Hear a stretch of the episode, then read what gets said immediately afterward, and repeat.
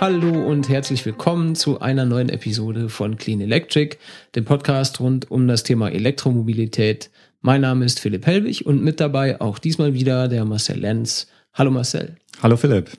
Heute wollen wir uns beschäftigen mit dem Thema äh, Aufladen und Co, sagen wir mal, wo es darum geht, wie ich mein Elektrofahrzeug aufladen kann, ob das jetzt äh, privat in der Garage ist oder irgendwo an der Autobahn, wenn ich unterwegs bin. Ähm, fangen wir vielleicht mit dem privaten Teil an. Da könntest du vielleicht einfach mal erzählen, wie du das bei dir zu Hause so machst. Ich lade bei mir zu Hause in meiner Garage an einem äh, CEE-Anschluss. Der, also das wird hier in, in, Deutschland ist der Drehstrom ja sehr weit verbreitet. Und den gibt es in unterschiedlichen Ausführungen mit äh, 11 Kilowatt, mit 22 Kilowatt.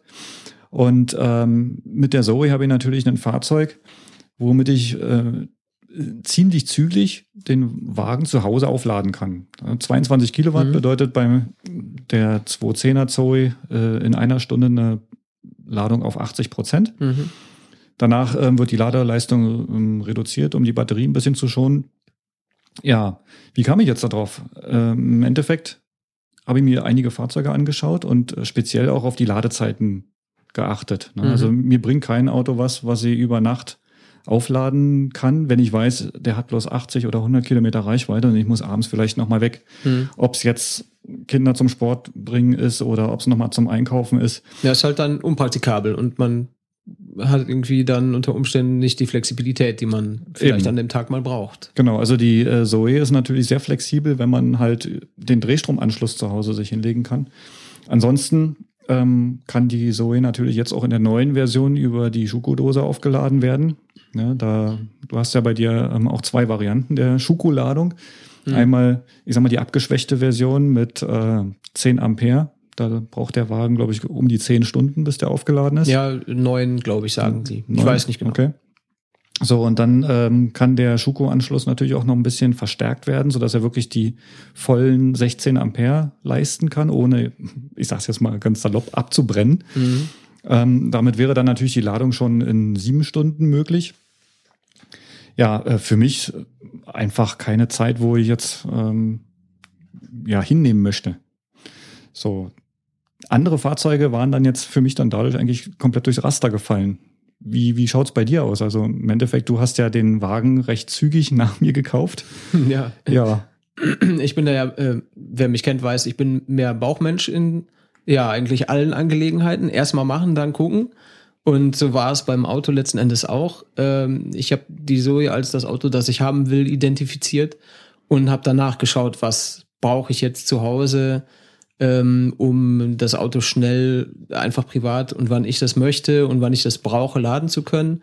Ähm, bin auch jetzt hier ein bisschen in einer komfortablen Situation. Also wir können hier am Haus machen, was wir wollen letzten Endes. Also kurzerhand eine Starkstrom, eine Starkstromdose ans Haus gelegt und äh, da kann man jetzt einfach mit der Ladebox äh, ran, mit einem normalen Starkstromstecker, also CEE-Dose. CEE-Stecker und ähm, ja, zum Beispiel einen Ladebox i3, anstecken, Auto anstecken der und dann diese Schnellladung, so wie es die Zoe kann, ja nicht an Bord hat. Tja, also da hätte also entweder ich hätte ihn gekauft, weil ich zu viel Geld hatte und irgendwie eine dunkle Brille auf, sodass ich nicht erkannt habe, wie der aussieht bei Tageslicht. Oder ähm, ich hätte, ja, ich glaube, ich hätte es gar nicht gemacht, weil äh, aus verschiedenen Gründen, neben unter anderem, weil ich die Möglichkeit nicht gehabt hätte, hier selber bei mir in der Garage das Auto schnell voll zu pumpen mit Strom, weil diese Flexibilität ich mir jetzt auch nicht nehmen lassen wollen würde. Also ich, ich kenne es nur von der Zoe und äh, kann mir auch gar nicht vorstellen, wie ich das sonst machen sollte. Also wenn ich es nicht selber ähm, zu jedem Zeitpunkt aufladen könnte in kürzerer Zeit, kürzester Zeit, dann würde ich das wahrscheinlich gar nicht wollen. Das wäre mir zu umständlich, wenn ich nur die Möglichkeit hätte, über Nacht wirklich, wirklich äh, lange zu laden, langsam und lange zu laden, äh, oder eben an äh, eine öffentliche Säule zu fahren, um das Auto schnell zu laden. Das wäre mir dann wahrscheinlich schon zu unflexibel. Also Wobei ja jetzt zum Beispiel jede öffentliche Ladesäule ja auch nicht unbedingt so schnell ist. Ne? Also der mhm. äh, BMW zum Beispiel äh, lädt über Typ 2, mhm. einer der in Europa sehr verbreiteten oder das verbreitete Steckerformat, ähm, ja nur mit einer Phase. Also man kann halt ähm, die Ladeleistung bis auf äh, 7,4 kW ähm, ich sag mal, pushen. Das kostet halt ein bisschen Geld. Mhm. Äh, aber ansonsten lädt der, ich sag mal, eigentlich nur wie einer normalen Schuko-Steckdose. So, jetzt gibt's bei dem BMW noch die Möglichkeit, über CCS die Ladegeschwindigkeit deutlich zu steigern. Das heißt, er lädt dann mit Gleichstrom an äh, bis zu 50 Kilowatt und ähm, ist damit natürlich dann auch, ja, ich sag mal, ähnlich schnell voll, einen Ticken schneller voll als die Zoe. Ja, aber wie gesagt, nicht jede Ladesäule bietet halt einen CCS-Anschluss. Ne? Die äh, Japaner beziehungsweise die ähm, anderen Franzosen jetzt, was Peugeot und Citroën angeht, Mhm. Die haben dann noch die Möglichkeit, über Shademo zu laden. Mhm. Shademo ist im Endeffekt auch ein Gleichstrom-Steckertyp, der halt äh, die gleiche Ladeleistung bietet wie jetzt CCS, nur halt eingebaut in anderen Fahrzeugen. Mhm. CCS steht übrigens für Combined Charging System. Und äh, Chademo, für den, den es interessiert, ist ein Akronym für Charge de Mauve. Ich sage das immer so gerne, deswegen muss ich das jetzt hier, das muss man sich auch einfach auf der Zunge zergehen lassen. Das klingt ganz wundervoll für mich. ähm, naja, aber gut. Ähm, vielleicht, wo waren wir? Ach ja, äh, mir ist aufgefallen, oder uns ist aufgefallen, dass äh, sich nicht jeder so ganz im Klaren darüber ist, äh, was die Einheiten, diese Maßeinheiten, mit, dem, mit denen wir herumwerfen, zwangsläufig äh, irgendwie auch, auch was anzufangen weiß. Deswegen wollte ich hier eine kleine Erklärbär-Session einlegen, um mal ganz grundlegend und ganz einfach zu erklären, was, äh, was eigentlich mit welchem Ausdruck gemeint ist. Also der, das Watt zum Beispiel, Watt äh, brauchen wir ständig, ist die Maßeinheit für die Leistung. Das bedeutet also den Energieumsatz pro Zeitspanne. Äh, wohingegen die Wattstunde die Maßeinheit der Arbeit ist, beziehungsweise die Energie. Ähm, hier ein kleiner Merksatz. Die, äh, eine Wattstunde entspricht der Energie, die ein System, zum Beispiel eine Maschine oder eine Glühlampe, mit einer Leistung von einem Watt in einer Stunde aufnimmt oder abgibt. Ähm, das heißt, wenn ich in der Arbeit ankomme und sage, ich habe fünf Kilowatt verbraucht, äh, habe ich eigentlich schon eins mit dem Holz auf den Rüssel verdient, weil das natürlich Unsinn ist. Äh, verbraucht habe ich eine Wattstunde. Ähm, dann, was man wissen muss, ist natürlich Ampere, die Einheit für die, Elektro für die elektrische Stromstärke und äh, die Maßeinheit Volt für die elektrische Spannung. Und wenn man sich jetzt ein bisschen auskennt mit Watt, Wattstunde, Ampere, äh, Volt, dann kann man auch mit den verschiedenen Ladegeschwindigkeiten, ähm, äh, dann ergibt, ergeben die verschiedenen Ladegeschwindigkeiten, diese Lademodi auch irgendwie Sinn. Da kann ich mir dann nämlich anhand der Spannung und der Stromstärke ausrechnen. Nee, was kann ich mir eigentlich ausrechnen? Du kannst dir eigentlich die Ladeleistung ausrechnen. Also wenn ihr jetzt zum Beispiel den, den normalen Schuko-Anschluss hernehmen, da haben wir Mhm. typisch äh, eine Spannung von 230 Volt anliegen. Die normale Steckdose ist mit 16 Ampere abgesichert.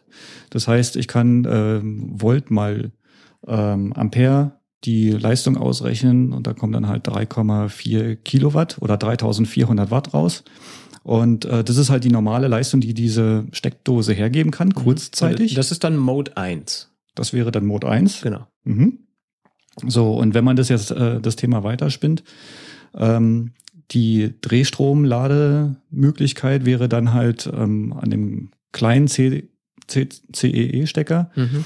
Ähm, das wären dann halt drei Phasen, A 230 Volt mit jeweils 16 Ampere. Mhm. Kann man jetzt dann ganz einfach hoch multiplizieren, mal drei, dann kommen wir dann auf 11 Kilowatt. Nimmt man den großen CEE-Anschluss, der mit 32 Ampere abgesichert ist, dann kommt man sogar auf 22 Kilowatt. Mhm. Und für die Zoe-Fahrer, die gerne auch mit 43 kW laden, da sind wir halt bei der gleichen Spannung, allerdings dann mit einer Absicherung von 63 Ampere. Und somit kommen dann halt die 43 Kilowatt Ladeleistung zustande. Ja, das ist eigentlich das, was man will. Was man sich überall, wo man äh, das, das Ladekabel ansteckt, eigentlich wünscht. Ähm, ja, äh, wo ich mal Ladekabel anstecke. Ähm, wir, wir waren ja noch dabei zu erzählen, wie wir unser Auto laden. Ähm, wir zwei in unseren speziellen Fällen tun das mit einer mobilen Ladebox. Also man kann sich zu Hause entweder eine sogenannte Wallbox an die Wand hängen. Ähm, das ist dann sozusagen eine, eine, eine fest installierte Lösung, wo ich dann mein Auto an- und abstecken kann. Ähm, oder äh, man besorgt sich eine mobile Box, wie zum Beispiel die Betterman-Box, wo äh, ich den Vorteil habe, dass ich sie mitnehmen kann. Wenn ich jetzt weiß, ich bin unterwegs und besuche Freunde und keine Ahnung, die haben einen Bauernhof, da gibt's eine Starkstromdose, dann kann ich meine Bettermann-Box in den Kofferraum legen und äh, egal wo dann äh, ich auf diese Dose treffe, kann ich dann mein Auto dort laden. Was ich ja nicht kann, ist einfach an den CEE-Stecker und dann direkt ins Auto. Genau, also das funktioniert so leider nicht. Ähm, fairerweise muss man jetzt noch ein paar andere Anbieter nennen. Also ähm, die Chromebox ist auch eine sehr hochpreisige ähm, mobile Ladebox, die ähnlich der Betterman-Box funktioniert. Ähm, die sieht sehr modisch aus mit ähm, gebürsteten Aluminiumgehäuse. Also ähnliche Funktionen, ein, einfache Knopfbedienung. Ähm, genauso die Energy Kick ähm, ist quasi schon eine sehr, sehr kleine mobile Ladeeinrichtung, die halt ins Kabel quasi mit, mit so einer kleinen Box integriert ist, mhm. ähm, die man halt an jedem Drehstromanschluss mittels Adaptern halt anschließen kann.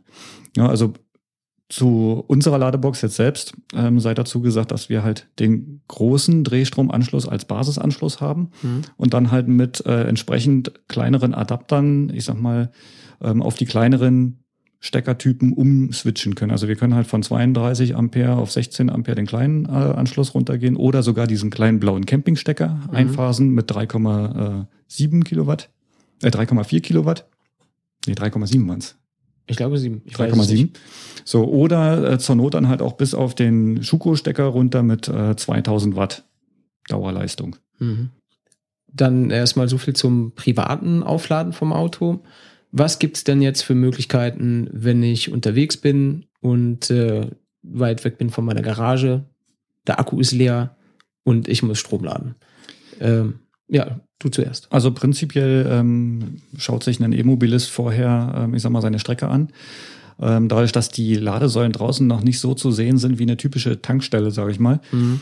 ähm, muss man sich vorher informieren, wo steht äh, eine öffentliche Ladesäule mit welchem Steckertyp, wie schnell kann ich dort laden und vor allem, wie ist diese zu äh, freizuschalten bzw. zu aktivieren. Mhm. So, und ähm, ich sag mal, durch diese europäische Normierung des Typ 2 Steckers gibt es natürlich äh, einen Haufen Typ 2 Ladesäulen von ähm, 3,7 kW bis hoch zu 22 kW, ähm, also Kilowatt Ladeleistung. Mhm. So, ich sag mal, wir als Zoe-Fahrer, wir würden uns natürlich freuen, weil wir dann eigentlich immer diese 22 Kilowatt ähm, ja zunutze machen können. Einen Golffahrer oder also einen E-Golf-Fahrer oder einen BMW i3-Fahrer, der kann leider äh, diese Typ 2 Säulen nur halt auf einer Phase nutzen und äh, leider dann nicht so schnell laden. Dafür gibt's dann halt spezielle Ladesäulen. Ähm, BMW ähm, hat sogenannte CCS-Ladesäulen aufgebaut. Da kann halt bis zu 50 Kilowatt dann halt mit Gleichstrom in den Wagen schnell geladen werden. Ihr drei ist dann in einer halben Stunde zu 80 Prozent in etwa voll. Ähnlich dann halt auch die ähm, Shademo-Ladesäulen, die dann halt für die anderen zuvor genannten Fahrzeuge eine entsprechende Ladegeschwindigkeit bieten. Ja, im Augenblick ähm, ist ja gerade so, ein, so, so, ein Projekt am Laufen, ähm, das Slam, was mhm. ja die schnelle Ladung an Metropolen und Achsen ermöglichen soll. Das heißt, ähm, Rasthöfe, die sich an Autobahnen befinden, da werden dann halt spezielle Schnellladesäulen aufgebaut, die einerseits den Typ 2 Ladestecker haben, so wie wir ihn bei der Zoe oder bei den anderen Fahrzeugen standardmäßig halt nutzen können. Ebenso ist dort aber auch die Ladung mit CCS und Schademo möglich. Mhm. So, diese Ladesäulen sind halt ähm, auf Schnellladung ausgelegt. Und ähm, ich sag mal, im Augenblick ist es auch so, dass die dann nachher wahrscheinlich auch ein bisschen Geld kosten oder mehr Geld kosten als eine Standardladung. Mhm. Wie ist es jetzt? Die, die sind jetzt einfach frei nutzbar oder brauche ich was, um sie freizuschalten? Ähm, also in meinem Fall nutze ich halt eine, zum Freischalten dieser Säulen halt eine Ladekarte. Ne? Mhm. The New Motion habe ich mir dazu angeschafft mhm. und ja, The New Motion hat halt entsprechend hinterlegt, dass pro Kilowattstunde der äh, Strompreis der, des, des Betreibers quasi fällig wird, plus eine Aktivierungsgebühr. Ah ja. So, und je nachdem, ich sag mal, bei BMW zum Beispiel, da gibt's dann halt auch Ladekartensysteme, ähm, wo solche Ladungen auch entsprechend der Geschwindigkeit und der Zeit vielleicht ähm, berechnet werden und dann halt auch zu den unterschiedlichsten ähm, ja, Kosten führen kann. Mhm. Ja, das stimmt. Das kann schon äh, sehr unterschiedlich sein. Also ich habe mir im, oder wir haben uns im Vorfeld ähm, so ein paar gängige Ladekarten äh, mal angeschaut, um einen kleinen Überblick zu bekommen, was das so kostet. Das ist teilweise äh, Grundgebühr frei oder mit günstigen äh, Kosten pro Kilowattstunde oder mit Grundgebühr und weniger pro Kilowattstunde oder einfach äh, Zahlen nach Zeit, die man geladen hat. Ähm, das ist halt sehr, sehr unterschiedlich und deswegen nicht immer ganz transparent, finde ich. Ja, also es ist ziemlich schwierig, da für sich auch den richtigen Anbieter zu finden, weil ähm, es gibt natürlich ähm, ja Leute so wie wir. Wir brauchen jetzt nicht zwingend ähm, an jeder Ladesäule oder öffentlichen Ladesäule zu laden. Das heißt, so, so, so Monatsverträge oder Pauschalverträge ähm, brauchen wir eigentlich gar nicht abschließen, weil wir würden an, an der Stelle eigentlich drauf zahlen. Ja. Für uns sind halt wichtig, ähm, dass wir nach Kilowattstunden abrechnen können. Das heißt, hinstellen, aufladen, das, was wirklich ins Auto reingeladen wurde, bezahlen und mhm. weiterfahren. Ja.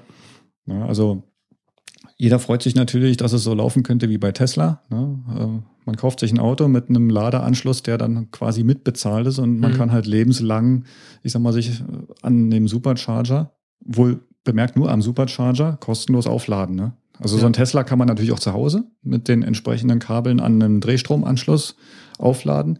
Allerdings kostet es da natürlich das Geld, was der lokale Anbieter was der Strom halt kostet. Genau.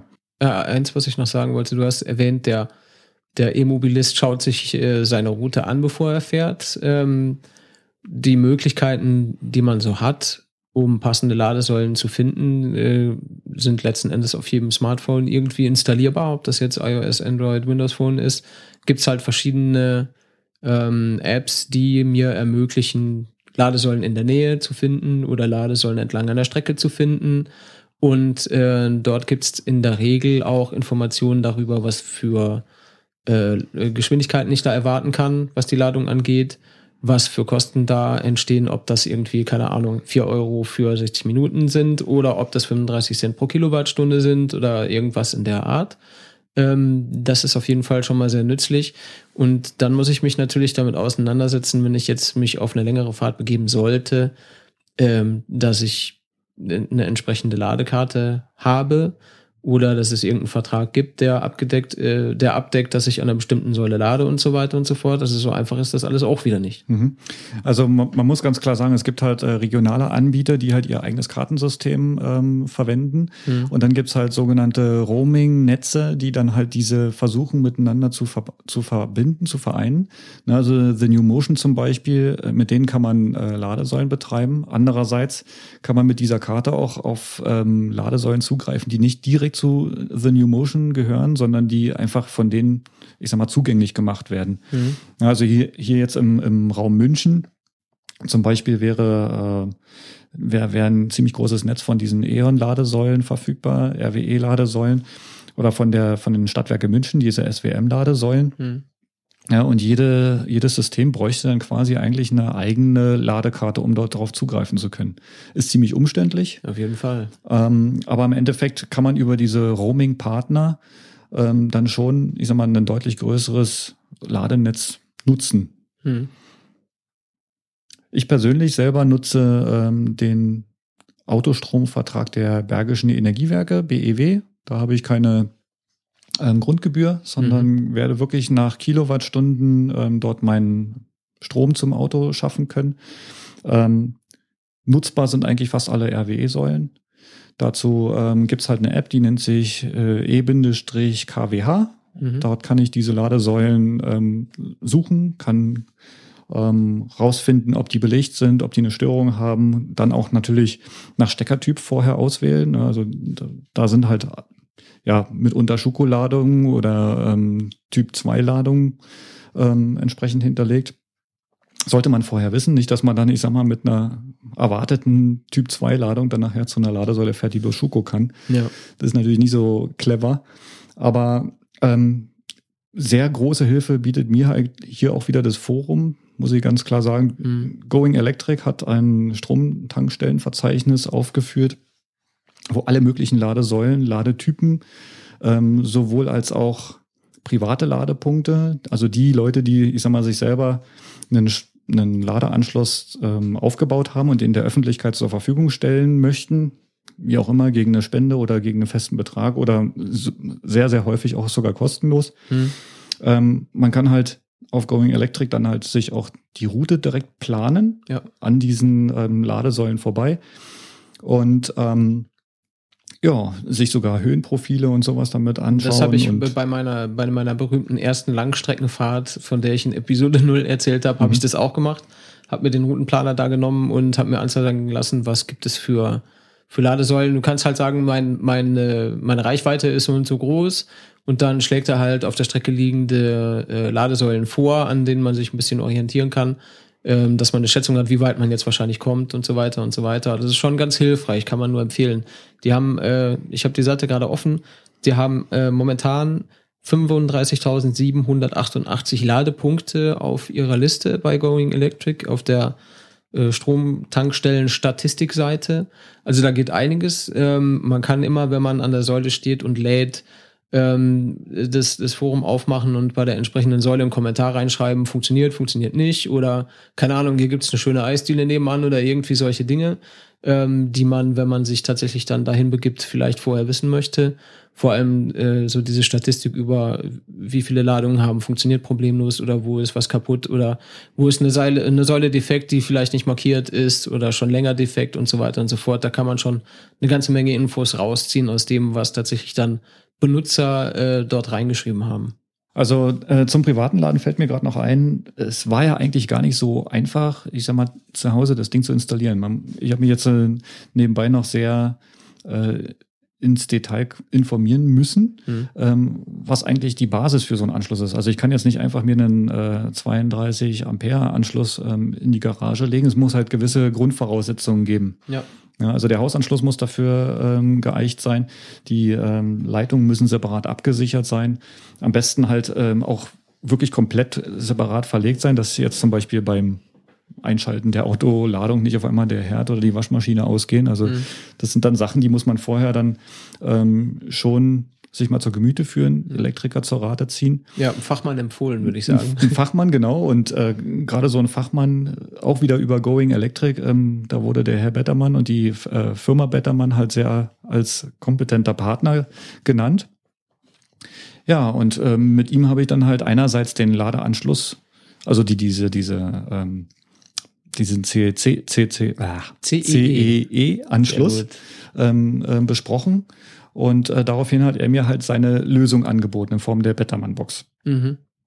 Äh, gutes Stichwort, die Bettermann-Box, denn der Henning Bettermann hat ja nicht nur dir, sondern auch mir sehr geholfen, was die ganzen äh, Vorbereitungen und äh, so weiter zu Hause angeht, Informationen darüber, was man braucht, was man nicht braucht und wie es eigentlich funktionieren sollte. Ähm, weil er ein sehr, sehr netter und kompetenter Ansprechpartner gewesen ist, haben wir ihn kurzerhand eingeladen, uns äh, in dieser Folge etwas zu unterstützen. Wir haben, ähm, bevor wir diese Episode jetzt aufgezeichnet haben, ein äh, kleines Skype-Interview mit dem Henning gemacht.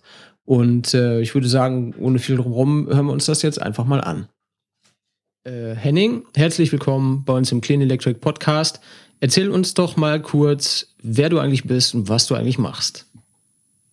Ja, ich heiße Henning Bettermann, ich bin 49 Jahre alt und ich bin seit einigen Jahren in der Elektromobilität tätig. Das ist eine Sache, die mich immer schon fasziniert hat mhm. und ich kann sagen, seit 2011 mache ich das jetzt auch zusammen mit einem Freund beruflich. Okay, das heißt, ähm, in der Elektromobilität, was genau machst du? Was hast du? Bietest du Produkte an oder was ist eigentlich das, was du tust? Ja, wir bieten Produkte an, äh, hauptsächlich Adapter, Ladekabel, Ladeboxen, also alles, was das Elektrofahrzeug mit der Infrastruktur verbindet. Wir haben also festgestellt, dass die Autohersteller mit Ausnahme der Firma Tesla an das Thema doch eher zurückhaltend oder vielleicht auch halbherzig herangegangen sind in mhm. der Vergangenheit und ähm, das hat natürlich für uns die Möglichkeit eröffnet, in diesem Bereich auch selber als Anbieter tätig zu werden. Das heißt, wir schließen die Lücke zwischen dem Auto und der äh, Infrastruktur, sprich zwischen dem öffentlichen Netz und dem Elektrofahrzeug. Wir sorgen dafür, dass der Kunde sein Fahrzeug gut laden kann, mhm. dass er es möglichst schnell laden kann und das vor allen Dingen, das ist auch sehr wichtig, dass alle Fragen, die in diesem Zusammenhang auftreten, dass die eben auch vernünftig beantwortet werden. Wie, wie bist du jetzt eigentlich dazu gekommen, genau, ähm, ich sag mal, dich nach außen zu äh, richten? Weil im Endeffekt, ich habe ich hab auf deiner Internetseite gesehen, du hast dort ja äh, zwei Fahrzeuge angezeigt. Ne? Die sind ja, glaube ich, ja. auch von euch umgebaut worden, soweit ich das mitbekommen habe. Ne? Es ist nur das eine. Der andere, der, der Bus da vorne, Fahrzeug ne? stand zufälligerweise hinter unserem Bus auf der äh, auf der Ladesäule oder an dem Ladeparkplatz. Das ist also reiner Zufall. Der Wagen gehört also nicht zu uns, dieser Mitsubishi, der da hinter uns parkt auf diesem Bild. Mhm. Ähm, der Bus allerdings ist von uns in jahrelanger Arbeit umgebaut worden. Das ist zuerst ein Hobbyprojekt gewesen. Das fing also an im Jahr 2002 mit dem Kauf eines entsprechenden Gleichstrommotors, der mhm. also den Verbrennungsmotor in diesem Auto ersetzen sollte. Das ging dann dann über sieben Jahre im Hintergrund immer als reine Hobbyarbeit in einer Garage, die wir extra für diesen Zweck angemietet hatten, ging also der Umbau dieses äh, Fahrzeugs dann voran, bis der dann also im Herbst 2009 umgerüstet war und dann eben auch vom TÜV abgenommen wurde. Ja, und äh, das Geschäft hat sich dann daraus entwickelt, dass wir dieses Fahrzeug ja selber nun auch laden mussten. Mhm da bei mir zu Hause nicht die Möglichkeit bestand, das also daheim zu laden. Ich bin Wohnungsmieter, ich wohne im zweiten Stock. Ähm, der Vermieter ist eine Wohnbaugenossenschaft. Wenn man also dort einen Antrag auf die Einrichtung eines Ladepunktes steht, stellt, dann besteht schon die Möglichkeit, dass da einige Zeit vergeht. Solange wollte ich jetzt nicht warten. Hm, und äh, wir haben dann die damals aufkommenden Ladesäulen quasi als erste hier in Dortmund in Betrieb genommen. Also ich denke, ich muss also gerade hier am Standort Dortmund mit dem Fahrzeug muss ich wirklich einer der aller, allerersten privaten Kunden gewesen sein, mhm. die diese Ladesäulen tatsächlich benutzt haben. Und daraus entstand dann auch das Geschäft. Wenn mhm. du jetzt von damals sprichst, was, welches Jahr meinst du jetzt mit damals? Ja, das war 2009, 2010. Wie gesagt, ja. das Auto wurde im Herbst 2009 fertig. Also wir haben am 30. Oktober 2009 haben wir also die ähm, TÜV-Abnahme bestanden. Anfang November wurde das Fahrzeug zugelassen. Und ich denke, wahrscheinlich war es Januar oder Februar 2010, wo wir dann äh, den ersten RWE Autostromvertrag dann abgeschlossen haben, um ihm diese öffentlichen Ladesäulen hier in Dortmund nutzen zu können. Mhm. Ähm, die ersten Ladesäulen, haben die dann eigentlich von vornherein schon euren Steckertyp gehabt oder musstet ihr da was äh, für euch improvisieren oder wie seid ihr eigentlich zu den Produkten gekommen, die ihr heute anbietet? Ja, das hat sich tatsächlich dann aus der Not fast heraus ergeben, denn äh, am Anfang war es so, also die äh, Ladesäulen, die die RWE hier errichtet hat, die hatten am Anfang einen CEE Plus-Stecker. Das war ein normaler CEE-Stecker mit zusätzlichen Hilfskontakten. Mhm. Das heißt also auch äh, in den allerersten Monaten hatte selbst die große RWE nicht den frisch geschaffenen äh, Typ 2 Stecker zur Verfügung. Das kam dann ungefähr ab der Jahresmitte 2010, dass dann also die RWE-Ladesäulen auf Typ 2 umgerüstet wurden.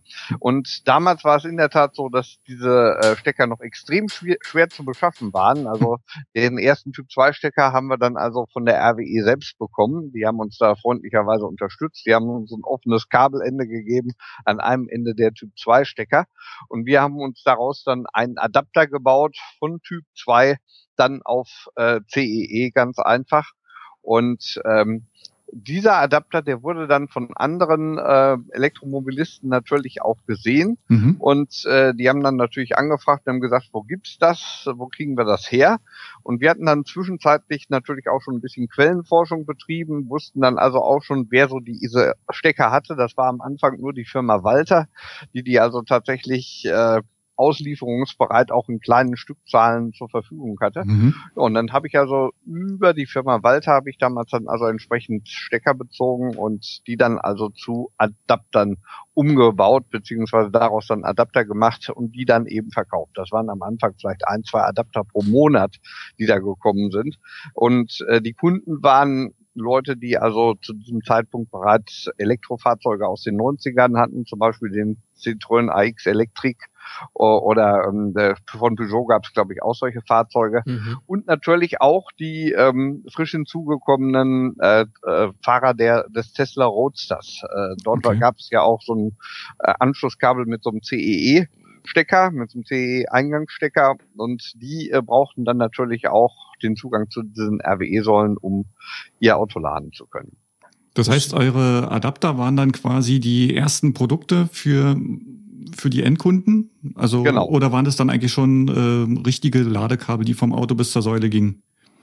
Äh, nein, nein, das waren also in der Regel wirklich nur so kurze Adapterstücke, die äh, einfach nur den Anschluss der herkömmlichen Stecker an diese Ladesäulen mhm. ermöglicht haben. Die Leute kamen ja normalerweise mit einem CEE-Stecker um die Ecke. Das heißt also, äh, es gab damals schon das Drehstromnetz oder die Drehstromliste, wie das genannt wird. Mhm. Und ähm, von daher waren die Leute natürlich CEE gewohnt als belastbaren Stecker. Mhm. Und ähm, insofern brauchten die auch effektiv nur diesen Adapter, diesen Übergang eben auf diesen neuen Typ 2 Standard.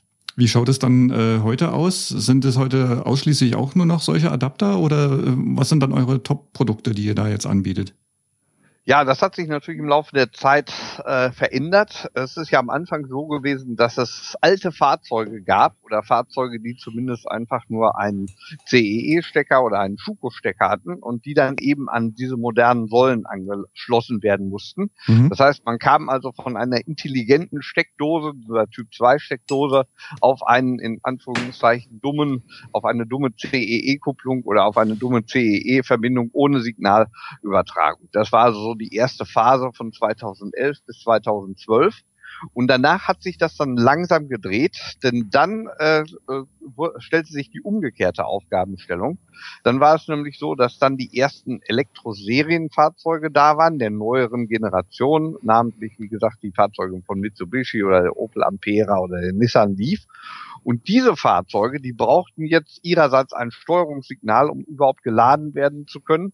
Und das hatten natürlich viele Leute zu Hause nicht und in Form einer Ladesäule nicht direkt vor der Haustür. Mhm. Das heißt also, diese Leute, die brauchten dann also ein, ähm, eine, eine richtige äh, Ladesteuerung. Das heißt, das war dann das Umgekehrte. Das heißt, man kam von einer normalen Suco-Steckdose oder von einer normalen CE-Steckdose, bekam man den Strom, mhm. ging dann in so eine Ladebox hinein und aus der Ladebox heraus kam dann wieder der Strom und zusätzlich das Steuerungssignal, was diese moderneren Fahrzeuge dann benötigt haben. Mhm. Das war dann also schon, dass man da eine richtige Steuerungselektronik brauchte. Und das ist natürlich seither, also ungefähr seit Mitte 2012, ist das auch die Tendenz geblieben. Wir haben jetzt in den letzten Jahren unser Hauptgeschäft mit Ladeboxen gemacht, die es äh, im Prinzip ermöglichen, eine ähm, normale CE-Steckdose in einen Typ-2-Anschluss in eine portable Ladesäule mhm. sozusagen mhm. zu verwandeln. Nun hat ja jetzt nicht ähm, jeder Endkunde zu Hause oder ich jetzt als, als Privatperson ja unbedingt einen CEE-Anschluss zu Hause.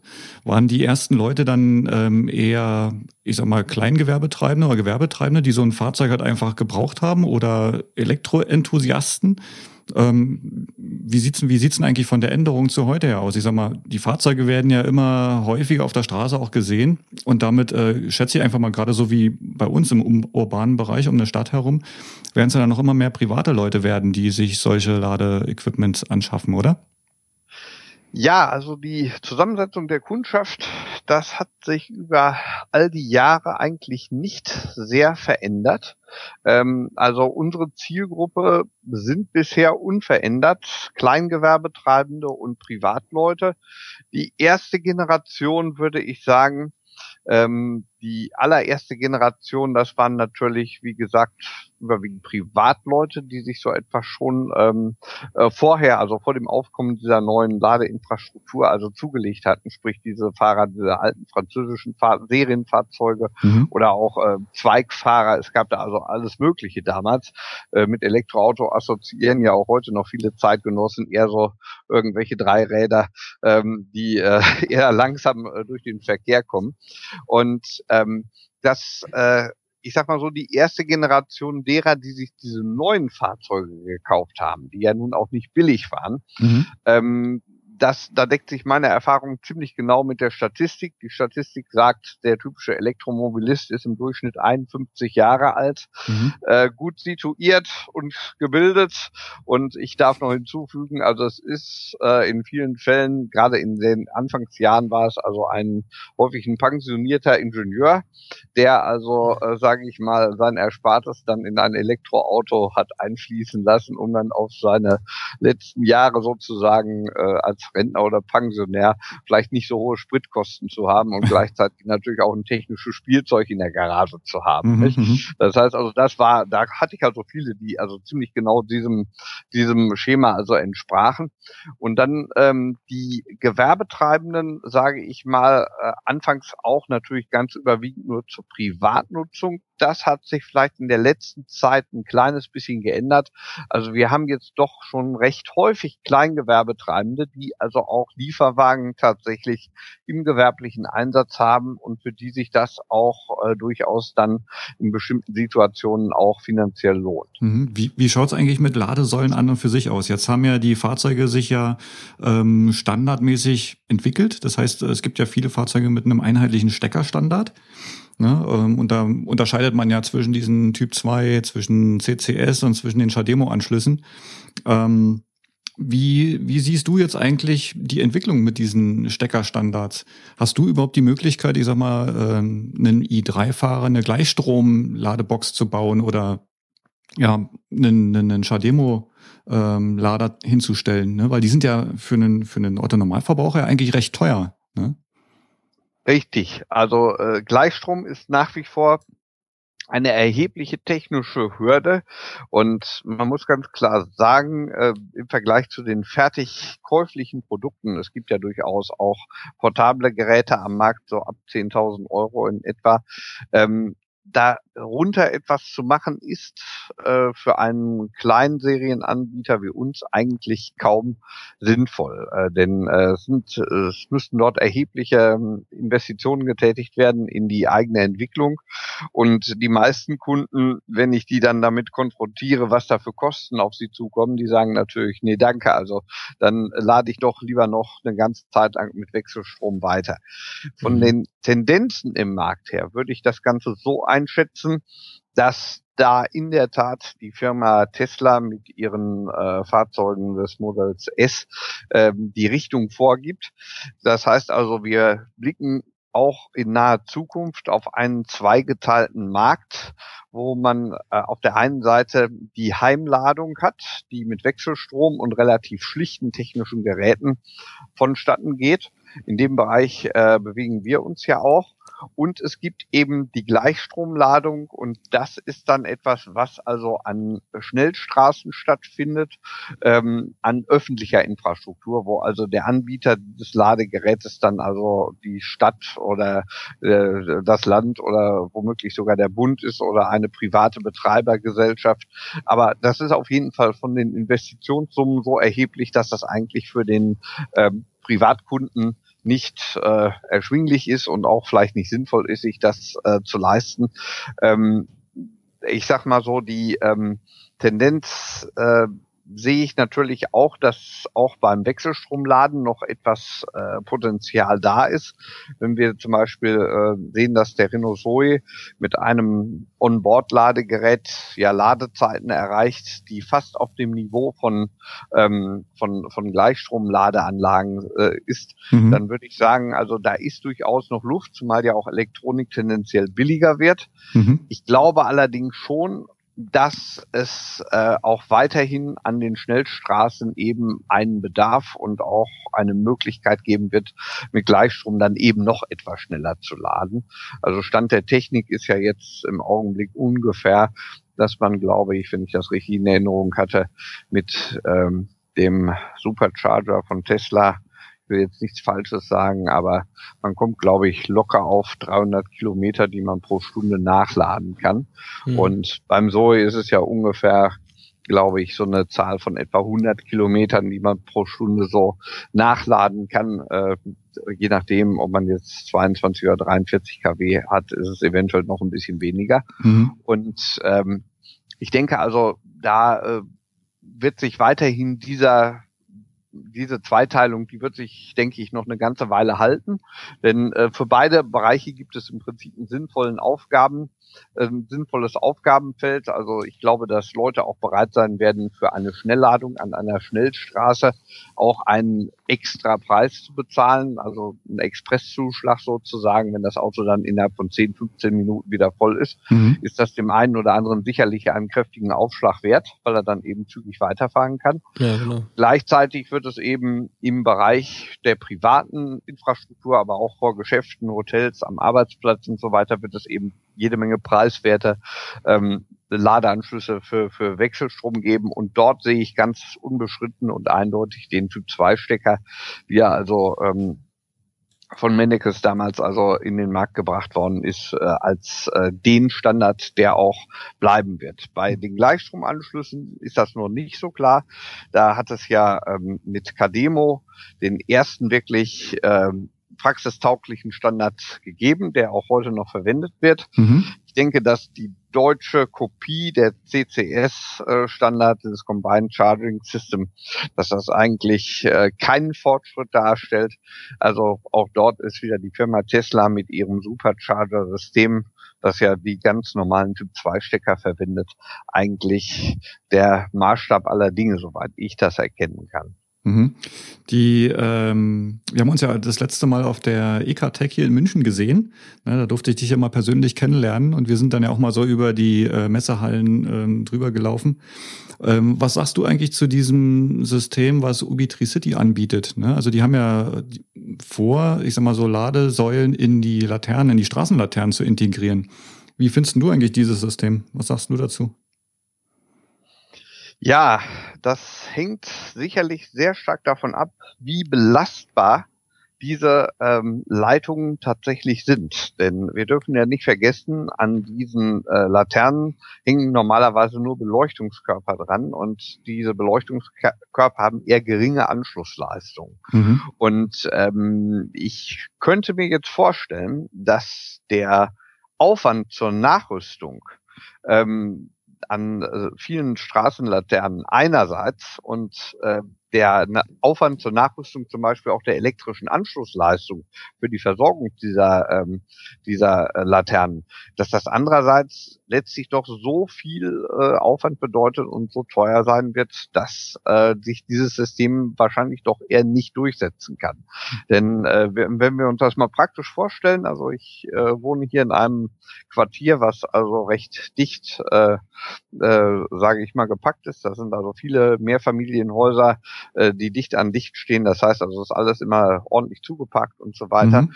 Und wenn wir uns jetzt vorstellen, dass ein ganzer Straßenzug jetzt zum Beispiel mit diesen Ladepunkten von U-Bricity ausgestattet wird, und da laden jetzt mehr als zwei Fahrzeuge auf einmal, dann könnte ich mir schon vorstellen, dass die Ladeleistung dann also ja gegen null gedrosselt werden muss, damit eben die Versorgung der Straßenlaternen nicht vielleicht überlastet wird. Mhm. Also ich kenne natürlich jetzt nicht die exakte Leistung der, der öffentlichen Infrastruktur in diesem Bereich, aber ich würde sagen, da habe ich zumindest etwas Zweifel, äh, wenn man sagt, man nutzt einfach das, was bereits vorhanden ist. Ich glaube, das, was in dem Bereich vorhanden ist, das ist dann vielleicht doch ein bisschen knapp.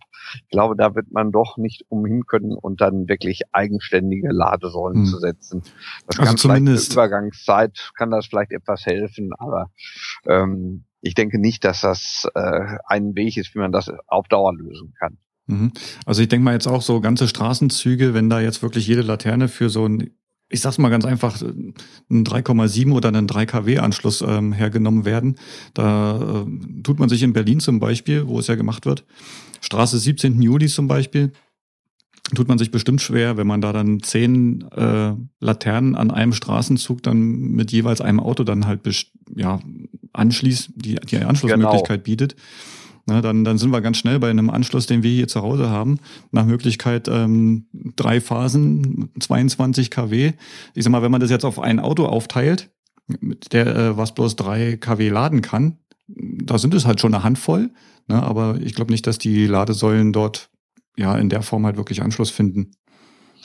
Ich glaube es auch nicht. Also das, äh, ich sag mal so, wir, wir sind natürlich, das ist ja das Spannende an der ganzen Geschichte und das ist auch das Positive, dass wir wirklich die Möglichkeit haben, Zeuge also einer technologischen Revolution zu sein. Hier ändert sich also unter unseren Augen ändert sich hier die Welt und äh, äh, da sind natürlich viele Fehlversuche sind natürlich auch äh, Teil der ganz normalen Entwicklung und äh, man muss das abwarten, ob das jetzt wirklich äh, funktioniert. Also wie gesagt, ich sehe es eigentlich eher skeptisch. Ich denke einfach, man muss sich an denen orientieren, die das schon jetzt alles sehr erfolgreich und recht konsequent betreiben.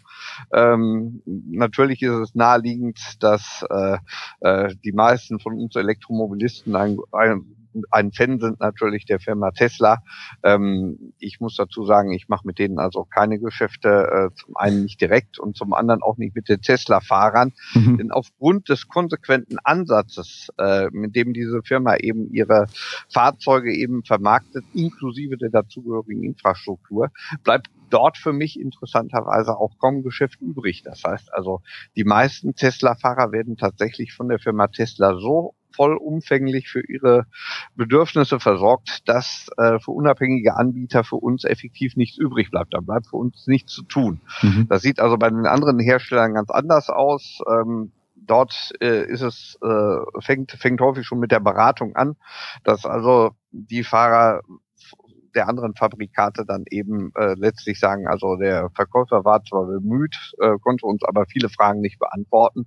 Und äh, wie mache ich das dann am besten bei mir zu Hause mit meiner, mit dem Nachladen des Autos? Welche Möglichkeiten habe ich mhm. da? Und dann stelle ich immer wieder fest, dass ich tatsächlich der erste ähm, kompetente Ansprechpartner bin, äh, mit dem die Leute über dieses Thema dann tatsächlich reden können. Wenn ich da kurz einhaken darf, was mir dabei einfällt, einerseits ist natürlich eine feine Sache, wenn du sowas hast wie Tesla, die einerseits mit dem, was sie machen, den Markt völlig umkrempeln, was halt Folgen und Auswirkungen hat auf so ziemlich alles und jeden in dem Bereich. Ähm, und die sind, so wie du es beschrieben hast, sind sie sozusagen äh, das Apple der Automobil, der Elektroautomobilanbieter, sage ich mal. Also du hast irgendwie alles aus einer Hand, alles passt zusammen, alles funktioniert miteinander.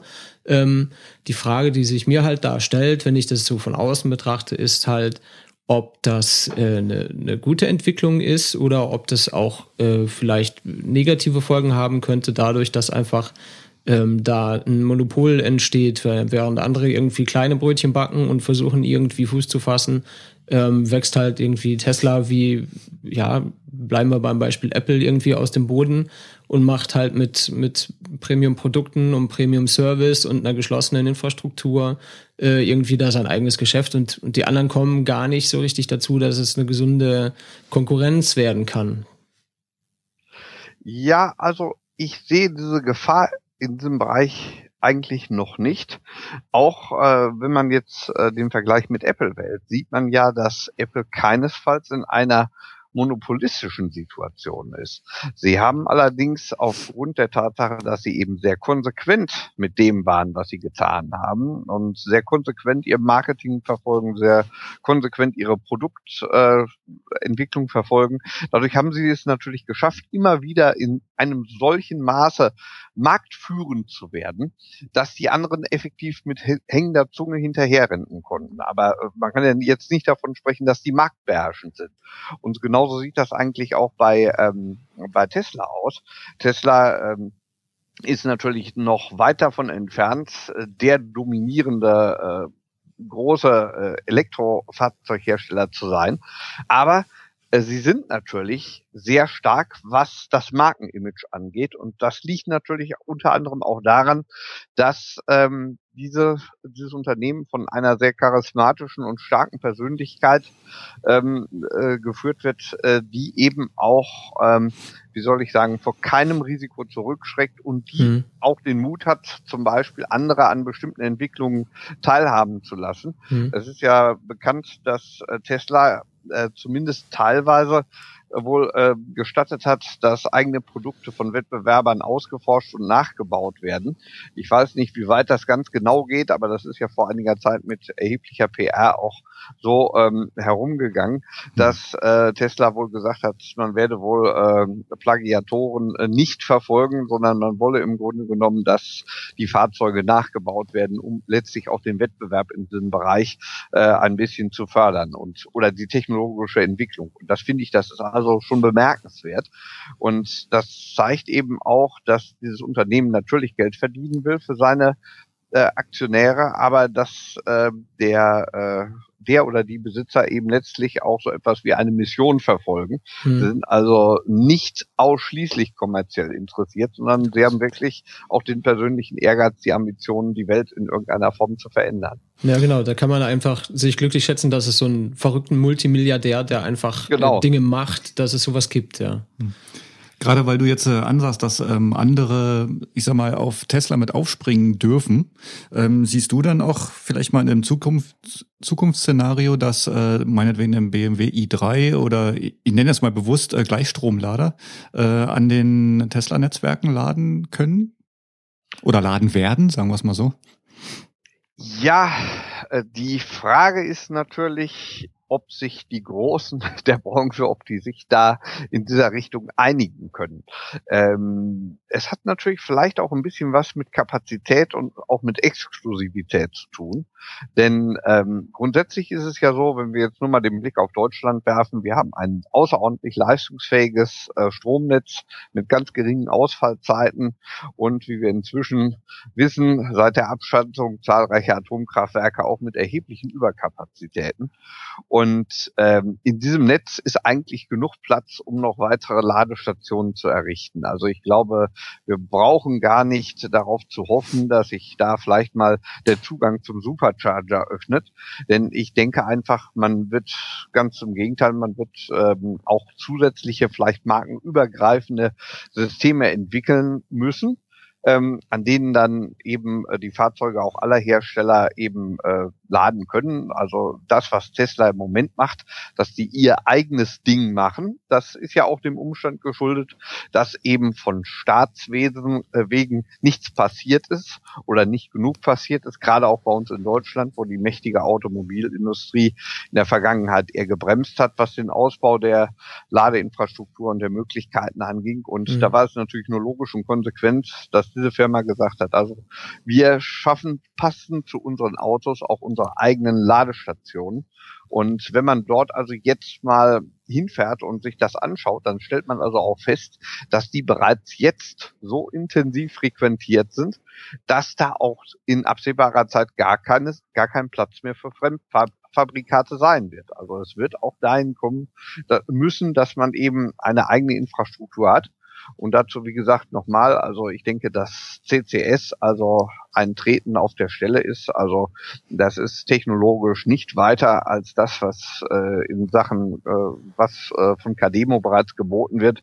Da ist also definitiv von Seiten der Betreiber dieses Konsortiums aus meiner Sicht viel zu kurz gesprungen worden. Die Messlatte ist das, was äh, Tesla macht mit Ladeleistung von 100, 120 kW. Und da das bereits der Stand von heute ist, das heißt also, das ist Stand der Technik von heute, mhm. äh, was benutzt wird, müsste eigentlich das Ziel sein für ein ähm, äh, ehrgeiziges Konsortium ähm, aus dem Land der Ingenieure, der Tüftler und Denker, dass man also hier diese Leistung natürlich noch ein bisschen toppt und äh, vielleicht in dem Bereich von 150 bis 200 Kilowatt oder so etwas geht, so dass dann also tatsächlich die Nachladung des Fahrzeugs also sehr, sehr, sehr, sehr schnell möglich wird. Also ich denke, das, was da mit CCS geleistet worden ist, das ist definitiv zu wenig. Und ähm, ja, der i3 zum Beispiel, um da bei dem konkreten Beispiel zu bleiben, äh, beim i3, da haben wir ja in der äh, Variante mit dem Schnellladeranschluss haben wir dann ja auch einen verstärkten Wechselstromlader dabei. Aber es ist natürlich sehr traurig, dass BMW dort äh, auf einen Drehstromlader verzichtet hat. Das äh, zeigt also auch, dass der Heimatmarkt, sprich Deutschland, für BMW dort eine völlig untergeordnete Rolle gespielt hat. Denn äh, in den Exportmärkten, da ist Drehstrom natürlich nicht so wichtig, mhm. aber bei uns in Deutschland ähm, hätte man schon erwarten können, dürfen, sollen, dass äh, dort ein BMW eben auch über ein leistungsstarkes Drehstromladegerät verfügt, so wie das der Zoe zum Beispiel serienmäßig hat. Abschließend, ähm, wie schaut für dich die automobile Zukunft eigentlich aus? Ähm, ihr fahrt jetzt mit eurem Bus noch rum oder hast du in der Zukunft vielleicht irgendeine Marke oder irgendein Auto? Ähm, ja, ich sag mal so im Plan, was für dich zur Nutzung interessant wäre? Ja, der aktuelle elektrische Volkswagen ist meines Erachtens definitiv der Renault Zoe. So wie ich das mitbekommen habe, fahrt ihr ja beide auch einen.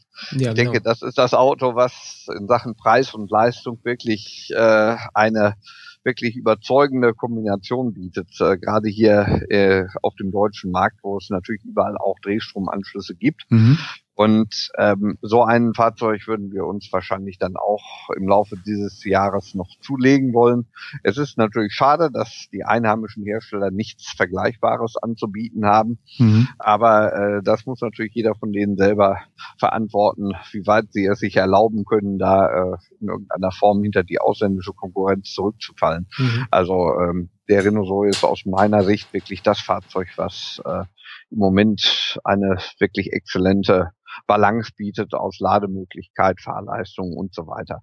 Was wir uns vielleicht noch wünschen würden, ich denke, wir alle, die wir dieses Auto kennen und lieben und schätzen, ist natürlich, dass die äh, kleineren und größeren Schwierigkeiten beim Ladesystem überwunden werden und dass natürlich auch den ähm, kühlen Besonderheiten des teutonischen Klimas von Seiten der französischen Entwickler etwas mehr Rechnung getragen wird. Ja. Sitzheizung am Berg wäre sicherlich nicht zu verachten. Das wäre schon eine feine Sache. Und ein paar Kilometer mehr wären auch genau. noch super. Aber da bin ich mir ziemlich sicher, dass da noch einiges kommt in den nächsten Jahren. Ähm, ja, Henning, ich würde sagen, wir bedanken uns ganz herzlich, dass du hier mitgemacht hast bei, bei unserer kleinen Sendung. Du hast jetzt hier einiges an Wissen, an Erfahrungen, an äh, auch technischem Know-how mitgeliefert, auch so der kleine Blick in die Zukunft. Fand ich jetzt sehr, hat sehr interessante ähm, Punkte mitgebracht. Ähm, Marcel, wenn du keine Fragen mehr hast, Nee, so von meiner Seite ist alles geklärt. Ich will vielleicht ja. die Gelegenheit nur noch nutzen, um alle Leute zu grüßen, die mich kennen, meine Kunden natürlich, natürlich, im In- und Ausland, die diesen Podcast vielleicht hören und natürlich auch nochmal Dankeschön sagen an euch und natürlich auch an alle meine Mitstreiter, die es ermöglicht haben, dass wir da also äh, schon einen gewissen Erfolg in diesem Markt erzielen konnten. Namentlich natürlich mein Kompagnon, den Ralf, aber auch die Sabine, den Joscha und wer da sonst noch so alles mitspielt. Äh, da sind also einige, die ein Netzwerk, sage ich mal, aus äh, netten, sympathischen und kompetenten Leuten inzwischen gebildet haben. Und wer immer Fragen hat, der möchte sich natürlich an uns wenden und wir helfen gerne. Das ist wunderbar. Wir packen später einen Link oder eine E-Mail-Adresse unter die Folge, damit da keiner lange suchen muss. Und ähm, dann, wie gesagt, äh, nochmal ein großes abschließendes Dankeschön. Vielleicht hören wir dich oder einen von äh, den genannten Personen in naher Zukunft nochmal zu irgendeinem bestimmten Thema. Ich würde mich jedenfalls freuen, denn äh, das sind so die Sachen, die so eine kleine Sendung wie unsere auf jeden Fall bereichern können. Also danke nochmal. Vielen Dank, ja, genau. Vielen Dank, auf Wiedersehen. Danke, ciao Henning. Ja, dann äh, sind wir hier wieder zurück nach unserem kleinen Skype-Interview mit dem Henning.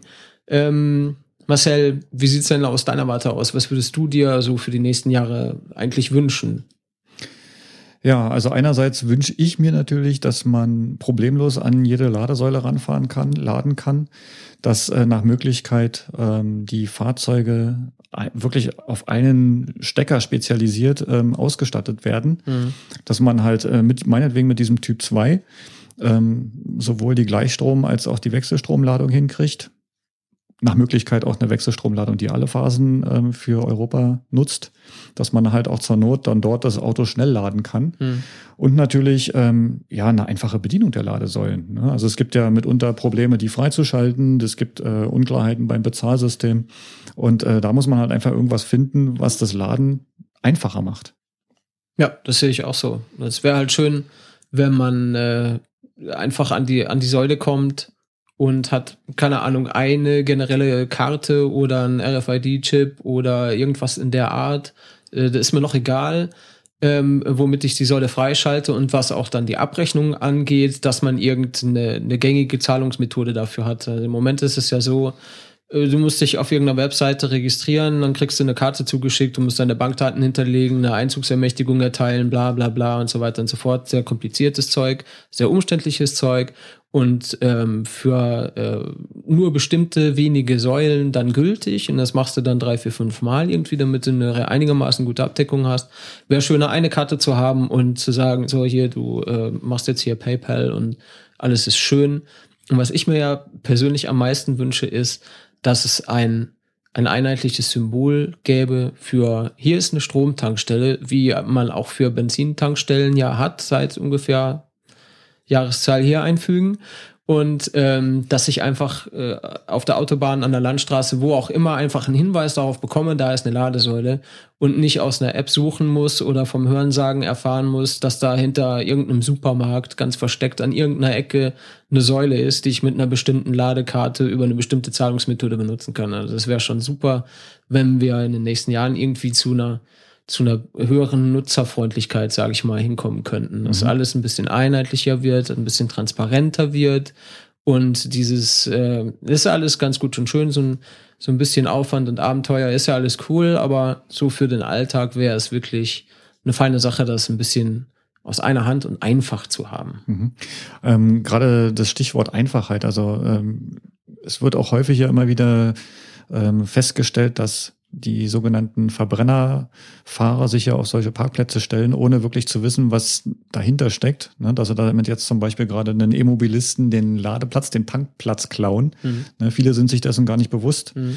Ähm, es gibt dann halt ganz nette Leute, die können das den Parkenden dann gerade ganz gut beibringen, dass die halt den Platz wieder räumen. Es gibt aber auch wiederum Leute, die stellen sich da so ignorant hin und wie gesagt, die sind sich eigentlich gar nicht bewusst, was sie sich damit anrichten. Ne? Im Normalfall ist es ja so, wir mit unseren E-Fahrzeugen fahren ja auch nicht auf die Tankstelle und stellen uns einfach nur genau, an, die Zapf, genau, an die Zapfsäule, weil wir halt in der Tankstelle mal schnell einen Kaffee trinken wollen oder sonst. Ja, klar. Ja, aber ja. weil es eben als Tankstelle erkennbar ist. Ja, ja eben. Das ist genau das, halt genau das Ding. Und äh, da kann man, glaube ich, noch einiges machen. Also schön, dass es Säulen gibt, mhm. aber wenn man sie noch erkennen und auch von weitem darauf hingewiesen werden würde, das wäre auf jeden Fall schon mal ein Schritt nach vorne. Genau. Und ich denke mal, wir sind dann, haben jetzt beim Ende angelangt. Also wir haben jetzt so über alles Mögliche gesprochen. Ich denke mal, da wird sich in Zukunft noch eine ganze Menge tun. Ich glaube auch. Und warten wir es ab und leben wir es mit. Das machen wir. Wir sind ganz vorne dabei. So muss es sein. Alles klar. Also Marcel, ich danke dir. Und ähm, ja, wir hören uns in zwei Wochen wieder mit der nächsten Episode. Bis dahin, danke und tschüss. Und tschüss.